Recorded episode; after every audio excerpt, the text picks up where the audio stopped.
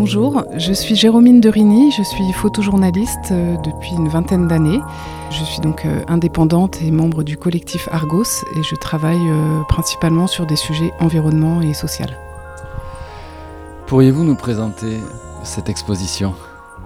Ici à Urrugne, je présente deux sujets qui re- représentent assez bien ce que je fais, parce qu'il y a un sujet en local qui se passe en région parisienne et un sujet au Burkina Faso, dans le Sahel. Donc le sujet en région parisienne, c'est la transhumance du Grand Paris. C'est un sujet euh, pour lequel j'ai suivi pendant douze jours un troupeau de moutons qui vit à la Courneuve, en Seine-Saint-Denis, et qui pendant douze jours a fait le tour du Grand Paris. Euh, donc euh, on est allé jusqu'à Versailles, on est revenu vraiment au centre de Paris, jusqu'à la Tour Eiffel et les Invalides.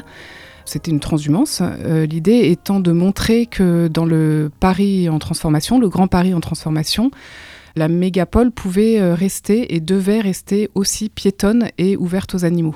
Donc euh, les moutons ont marché pendant douze jours en se nourrissant exclusivement de ce qu'ils trouvaient sur leur chemin et pour montrer que la ville était comestible. Et le sujet sur le Burkina Faso, c'est donc un sujet euh, qui date de deux mille seize, mais qui est encore euh, tout à fait d'actualité, puisqu'on a suivi un agriculteur qui s'appelle Madi, qui est passé de l'agriculture conventionnelle, dans son petit village dans le Sahel, à l'agroécologie, pour euh, faire revenir de l'eau euh, dans, ce, dans sa région, créer un cercle vertueux, en changeant les méthodes d'agriculture, et notamment avec euh, des méthodes assez simples, pour faire de la rétention d'eau quand il y a des pluies, pour ne plus utiliser de pesticides, ne plus être dépendant des semences, et donc réapprendre en fait à une agriculture paysanne. Et alors, comment choisir les photos qui vont symboliser ces transformations-là, ces métamorphoses ? Alors, euh, moi je travaille beaucoup sur la série, donc euh, en fait j'ai pas forcément une photo symbolique, bien que ce soit euh, assez chouette d'en avoir une, notamment quand on publie en presse, la double d'ouverture, elle doit être assez euh, forte. Euh, mais ce qui est quand même important pour moi, c'est de raconter une histoire en plusieurs photos. Donc euh, avoir de la variété dans ces photos, euh, voilà, une fois qu'on a la, la photo un peu plus symbolique, on peut pas non plus de toute façon raconter tout un sujet en une seule image. Euh, voilà, donc après on choisit des photos qui, euh, qui découpent l'histoire, avec aussi des plans photographiques différents, euh, voilà, de manière assez générale, c'est comme ça qu'on peut faire. Et alors, euh, j'aimerais que vous nous expliquiez le, le choix des territoires, et notamment le Grand Paris. Bon, la vraie raison, c'est que j'habite moi-même euh, en Seine-Saint-Denis, donc euh, en région parisienne, et que j'aime bien travailler sur mon territoire, hein, parce que euh, c'est vrai qu'on a souvent l'image du photographe, le grand reporter, comme on dit, qui part au bout du monde. Euh, ce qui est très intéressant, et je pense qu'il faut aussi s'ouvrir euh, à ce qui se passe loin de chez nous. Mais euh, de plus en plus, et notamment pour des raisons écologiques, euh, on ne va pas partir quinze fois dans l'année aller voir ce qui se passe à l'autre bout. Mais ce n'est pas la seule raison, c'est que c'est aussi important de bien connaître euh, l'endroit où on vit, ce qui s'y passe. Euh, donc moi, c'est assez naturellement que je me suis euh, penchée sur des sujets qui étaient au pied de chez moi. Euh, j'ai toujours été proche des sujets environnement, depuis vingt ans que, que je fais ce métier.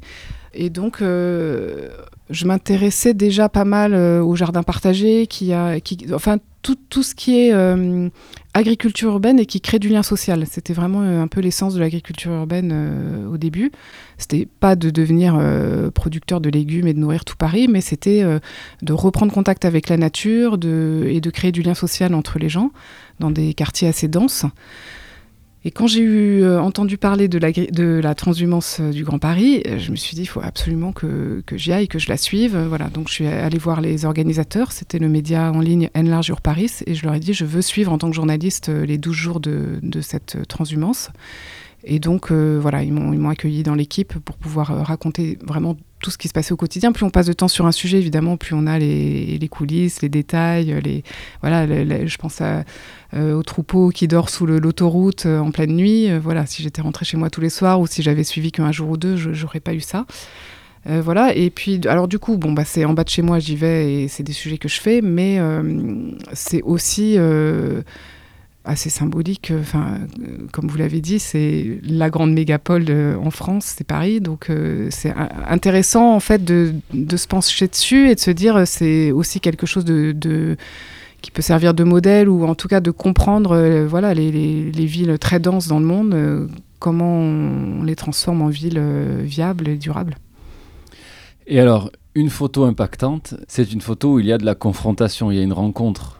euh, notamment donc, des moutons sous un pont autoroutier ou sur le Champ de Mars, deux mondes qui ne sont pas censés se confronter, se rencontrer, se, se, se confrontent. Oui, alors euh, ça c'est un peu dans le, peut-être dans le petit détail justement qu'on peut avoir quand on suit euh, un sujet euh, plus longtemps.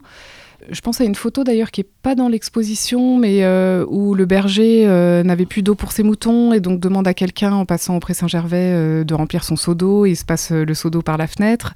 Il euh, y a une autre photo qui est dans l'exposition où une femme sort de sa courée et tombe sur le troupeau de moutons et on sent qu'elle est amusée. Voilà, donc ça c'est, c'est des photos surprenantes qu'on bah, on, on s'en rend compte sur le moment et puis euh, enfin on s'en rend compte et en même temps on est tout le temps, enfin euh, moi j'ai tout le temps un peu l'œil euh, en recherche et, et donc parfois on, on fait des photos sans forcément euh, être sûr euh, bah, du résultat ou, ou de, de l'émotion qu'elle va déclencher. Donc ce qui est important aussi, je trouve, c'est d'avoir quelqu'un qui par la suite face à un choix qui n'est pas forcément, enfin c'est pas forcément moi qui ai le choix définitif en fait. Moi après je vais livrer euh, un ensemble de photos euh, au magazine ou, ou, ou euh, au responsable de l'exposition si c'est pour une exposition, et j'aime bien qu'il refasse un choix euh, plus serré dans mes photos, et euh, cette personne va avoir plus de recul parce que nous on est dans l'émotion au moment de la photo. Parfois on croit avoir une scène super et ah, c'est génial, on shoot, on shoot, enfin on shoot, on fait des photos.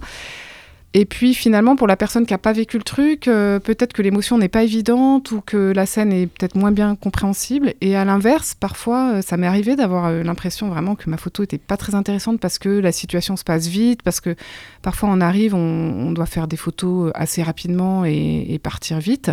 Et là, moi, je n'ai pas le temps de percevoir une émotion, mais pour la personne qui n'a pas vécu euh, le temps dans, et l'émotion dans laquelle j'étais, va avoir du recul et, et au contraire va ressentir une émotion que moi, je n'avais pas perçue. Donc euh, je trouve que le choix de quelqu'un qui a du recul est très important pour euh, comprendre l'impact de la photo. Donc c'est un travail collectif aussi pour trouver la, la juste distance. Pour moi, oui. Euh, alors c'est vrai qu'on est assez euh, solitaire euh, en photo. Enfin, on, moi j'aime bien être euh, seul photographe sur le terrain. Bon, c'est pas toujours le cas évidemment, ça dépend des événements. En revanche, euh, donc moi je, je vous disais que je fais partie du collectif Argos. On est un collectif de photographes et de journalistes rédacteurs. Et donc on part très souvent en binôme. Donc ça c'est déjà sur le terrain, c'est quelque chose d'important. C'était pas le cas sur la transhumance du Grand Paris, mais c'était le cas sur le sujet au Sahel. On était deux.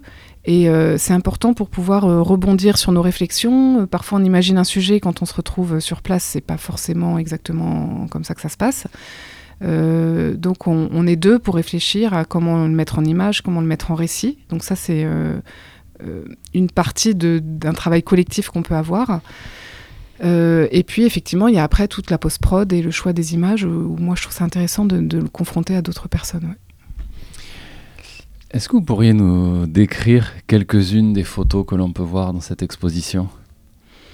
Euh, sur l'agroécologie au Sahel, euh, je pense à deux photos euh, qui, je crois, sont en grand format d'ailleurs dans l'expo. Euh, il y en a une de, d'une jeune fille, on ne comprend pas forcément que c'est une jeune fille, peu importe, euh, qui est dans un arbre et qui cueille des graines de l'arbre. Et euh, j'aime bien cette image parce qu'elle est assez poétique. Alors là, pour le coup, on ne va pas forcément comprendre exactement le sujet à travers cette photo parce que c'est plus une image poétique. Mais il y a une courbe entre le tronc de l'arbre, si je me souviens bien, et la jeune fille qui cueille ses arbres qui est assez graphique et assez jolie. Et en même temps, on comprend bien le territoire dans lequel elle vit. Et évidemment, on comprend, euh, pas forcément qu'on est au Burkina, mais on comprend qu'on est en zone sahélienne. Euh, et la photo est, est assez belle et, et tranquille. Voilà, elle n'est pas, euh, elle est pas dramatique. Voilà, moi je fais attention à pas faire de photos qui euh, qui bloquent les gens, enfin ou qui soient trop dures à regarder. Euh, et en même temps, j'aime bien quand même qu'on comprenne euh, la difficulté des, du quotidien de, de, des gens. Euh, mais elle appelle quand même à une certaine sérénité. Donc euh, je, je la trouve intéressante. Et il y a une autre photo. Euh, Euh, sur, euh, toujours au Burkina. Là, c'est une femme qui, est, qui allaite son bébé. Alors pareil, je ne sais pas très bien si on le comprend tout de suite sur la photo, mais elle est au milieu d'une pépinière d'arbres. Il euh, y a un arbre aussi au fond euh, qui est grand, et elle est vraiment assise au milieu de cette pépinière, et elle a la charge de la pépinière, mais à ce moment-là, elle prend le temps aussi de, de passer du temps avec son enfant. Et la photo est assez posée, calme, voilà, il n'y a pas de, il n'y a pas de mouvement, euh, mais en même temps, il y a tous ces arbres qui vont être plantés, et là, pour le coup, je pense qu'on comprend mieux le sujet, on comprend aussi qu'on est au Sahel, on comprend qu'il y a des arbres qui vont être plantés, et en même temps, euh, elle est calme, tranquille, et l'allaitement est chouette. Et sur le... Qu'est-ce qu'elle raconte, cette photo ? Bah, l'espoir de, de la vie qui va continuer, des arbres qui vont être plantés, de, du, du, du, du cercle vertueux qui va, qui va revenir, de, de, peut-être du climat qui va s'améliorer. Et en même temps, euh, on a chaud en fait aussi en la regardant. On a, en même temps, on est un peu rafraîchi par les arbres, mais on, on voit bien que voilà, le ciel est tout bleu, pas un nuage, il fait chaud. Euh, euh, voilà. Donc je pense qu'on comprend les deux, deux aspects de l'histoire. Donc je trouve que la difficulté, peut-être, c'est de parler des, des, des, des sujets graves, mais sans trop euh, accabler les gens. C'est-à-dire qu'il ne faut pas euh, figer les gens, il ne faut pas, euh, une fois qu'ils voient nos sujets, ils se disent euh, « c'est mort, il n'y a plus rien à faire, euh, ok, allons-y, euh, grillons tout le reste », ce n'est pas le but.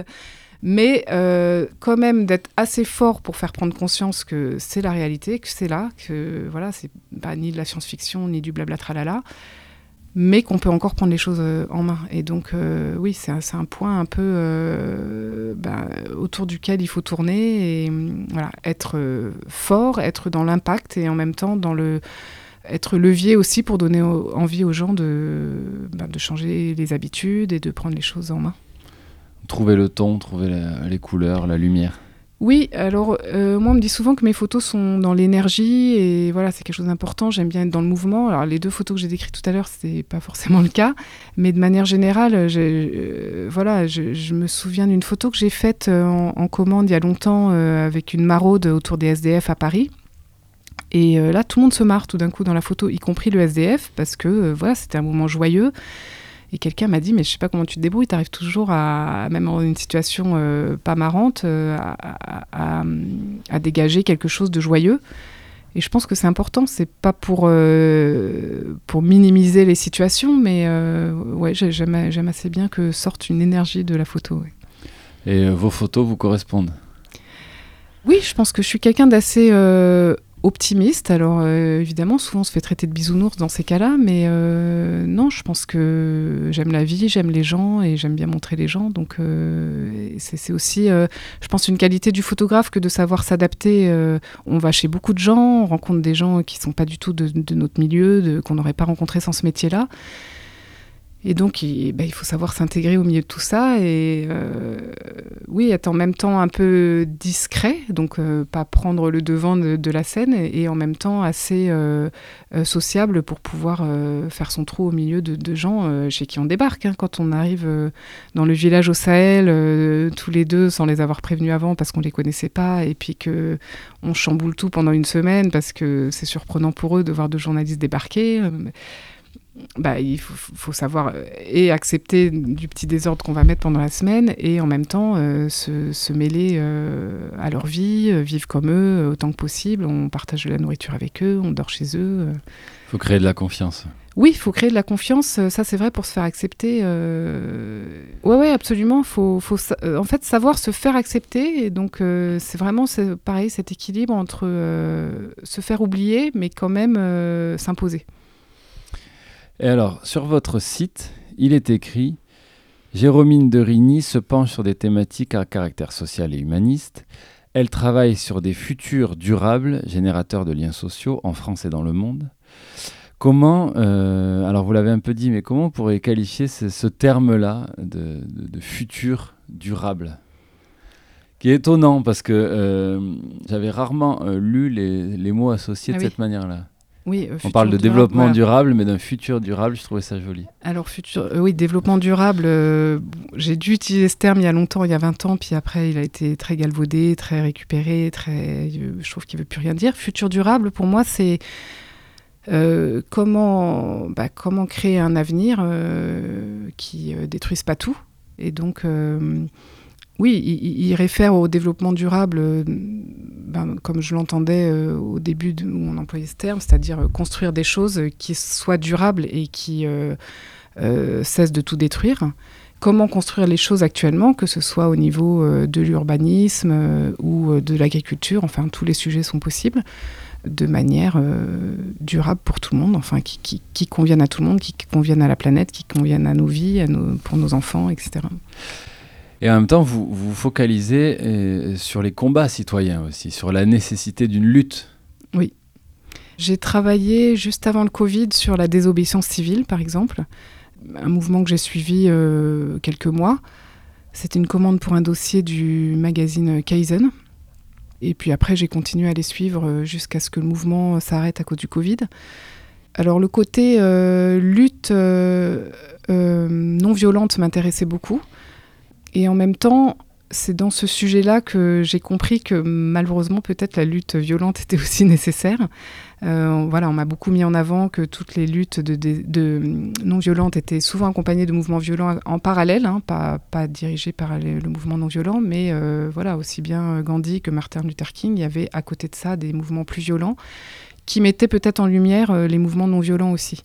Donc on fait le parallèle maintenant assez vite sur toutes les luttes euh, écologiques et environnementales.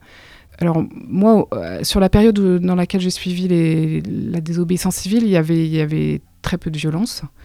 Il y en a eu une à un moment euh, sur le pont de Sully à Paris où les C R S ont vraiment euh, chargé euh, beaucoup plus violemment que, que sur les autres manifs que j'avais vus, et ça a été tout de suite euh, relevé et bah, c'était pas quelque chose d'habituel. Euh, c'était un mouvement qui était juste après ou même peut-être pendant les Gilets jaunes, bon, que j'ai pas du tout suivi, mais tout le monde notait vraiment la différence de, de répression en fait entre les manifs des Gilets jaunes et les manifs de désobéissance civile, où clairement les manifestations n'étaient pas traitées de la même manière. Et voilà, et je trouvais le discours des désobéissants civils vraiment très intéressant, de dire nous, on agit à visage découvert et euh, on assume ce qu'on fait. Et ça, c'est, c'est vraiment important parce que ils sont dans la provocation de l'action. Ils suscitent la réflexion et souvent le mécontentement des gens qui les voient. Enfin, quand ils ont bloqué des, des entreprises euh, ben, comme la Société Générale, euh, les employés de la Société Générale qui ne pouvaient pas aller travailler ce jour-là n'étaient pas contents, ils étaient énervés, et cetera. Mais en même temps, ils étaient dans la discussion. Ils disaient « nous, on bloque, mais on vous explique pourquoi on bloque ». Et il y avait des discussions intéressantes qui pouvaient se, se créer. Donc je trouvais tout ça très intéressant. Quand je vois toutes les manifs, euh, ben Sainte-Soline, les Soulèvements de la Terre, euh, moi j'ai un grand regret de ne pas continuer à les suivre. Après, on ne peut pas être partout. C'est des événements qui sont quand même assez bien suivis aussi par d'autres photographes, donc c'est chouette. Enfin, je veux dire, c'est, c'est quand même médiatisé et, et pas que par les mauvaises chaînes de télé. Merci beaucoup, Jérômine Derigny. Merci. Merci aussi.